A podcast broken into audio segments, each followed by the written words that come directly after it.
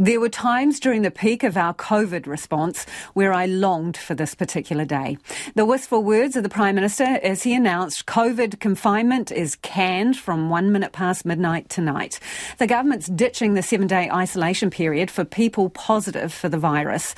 The final mask mandates are going too. Health Minister Ayesha Verrall explains while mandatory isolation is going, the government would still like infected people to stay at home. So the advice from the Ministry of Health is now that people who are ill should stay home uh, and that they should do so for five days. Uh, the other mandate that we're uh, pulling back is the mandate that visitors to hospitals need to wear masks.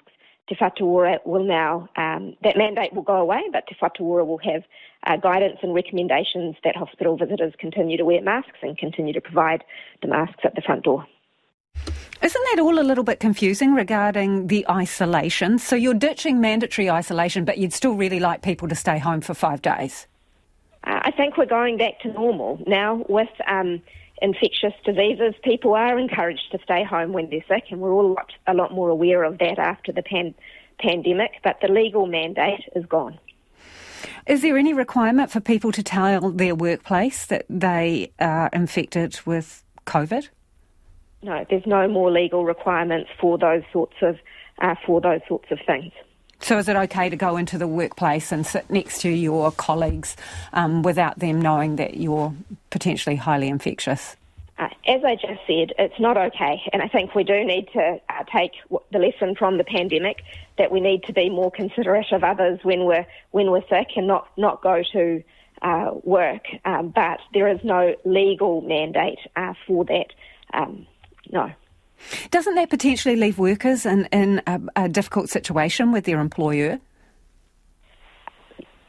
We still encourage um, uh, uh, everyone to follow the, the guidance. Uh, with respect to workers, we have increased the number of sick days that workers are entitled to from earlier on in the pandemic.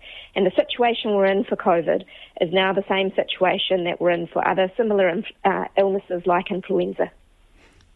Why do you still want people to test then if they don't have to stay home?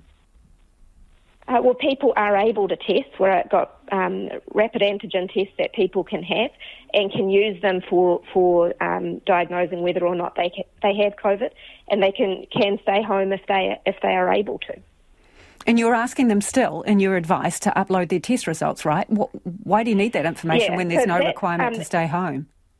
Two, two things that that helps with. One is that they can um, that it contributes to the government statistics, but the more important thing is if they're eligible for anti uh, virals, they will get a, um, be able to be directed towards that through that system, just like they have been. Why do you think people would test when you've ditched the isolation requirement? What's the incentive to keep uh, testing? Because they might want antivirals if they're eligible to them, and you know they're incredibly effective at keeping people out of hospitals. And uh, we have a- access to to them in New Zealand for people who um, who have certain medical conditions, and that's uh, that's now um, uh, that that is something that many people would want to have.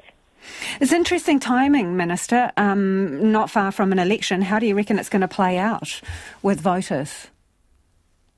Uh, well, my decisions that I make under the Act are pretty prescribed in terms of they have to be with respect to the advice that the Director General gives, whether or not the balance of, of health um, uh, health impacts justify the um, uh, the uh, curtailing of people's liberty with isolation, and that's how we made this decision. When exactly did you get the advice that suggested it was appropriate to drop mandatory isolation? Uh, there was a process after I received the advice of writing up the cabinet paper, so um, two or three weeks ago. So, but the advice itself came to you on what date, Minister? Uh, Lisa, I'll have to get back to you on that, but essentially the time from the advice to uh, the decision today was the time to write up a cabinet paper and consult the other agencies that are impacted. So, will you release that advice so people can see it? Uh, all our all our advice gets gets released uh, as it has done for past uh, decisions under the Act. What happens if there's another variant? I mean, I noticed this EG5 in the United States is making up a large percentage of new cases. I mean, what happens if there's another troublesome variant? Yeah.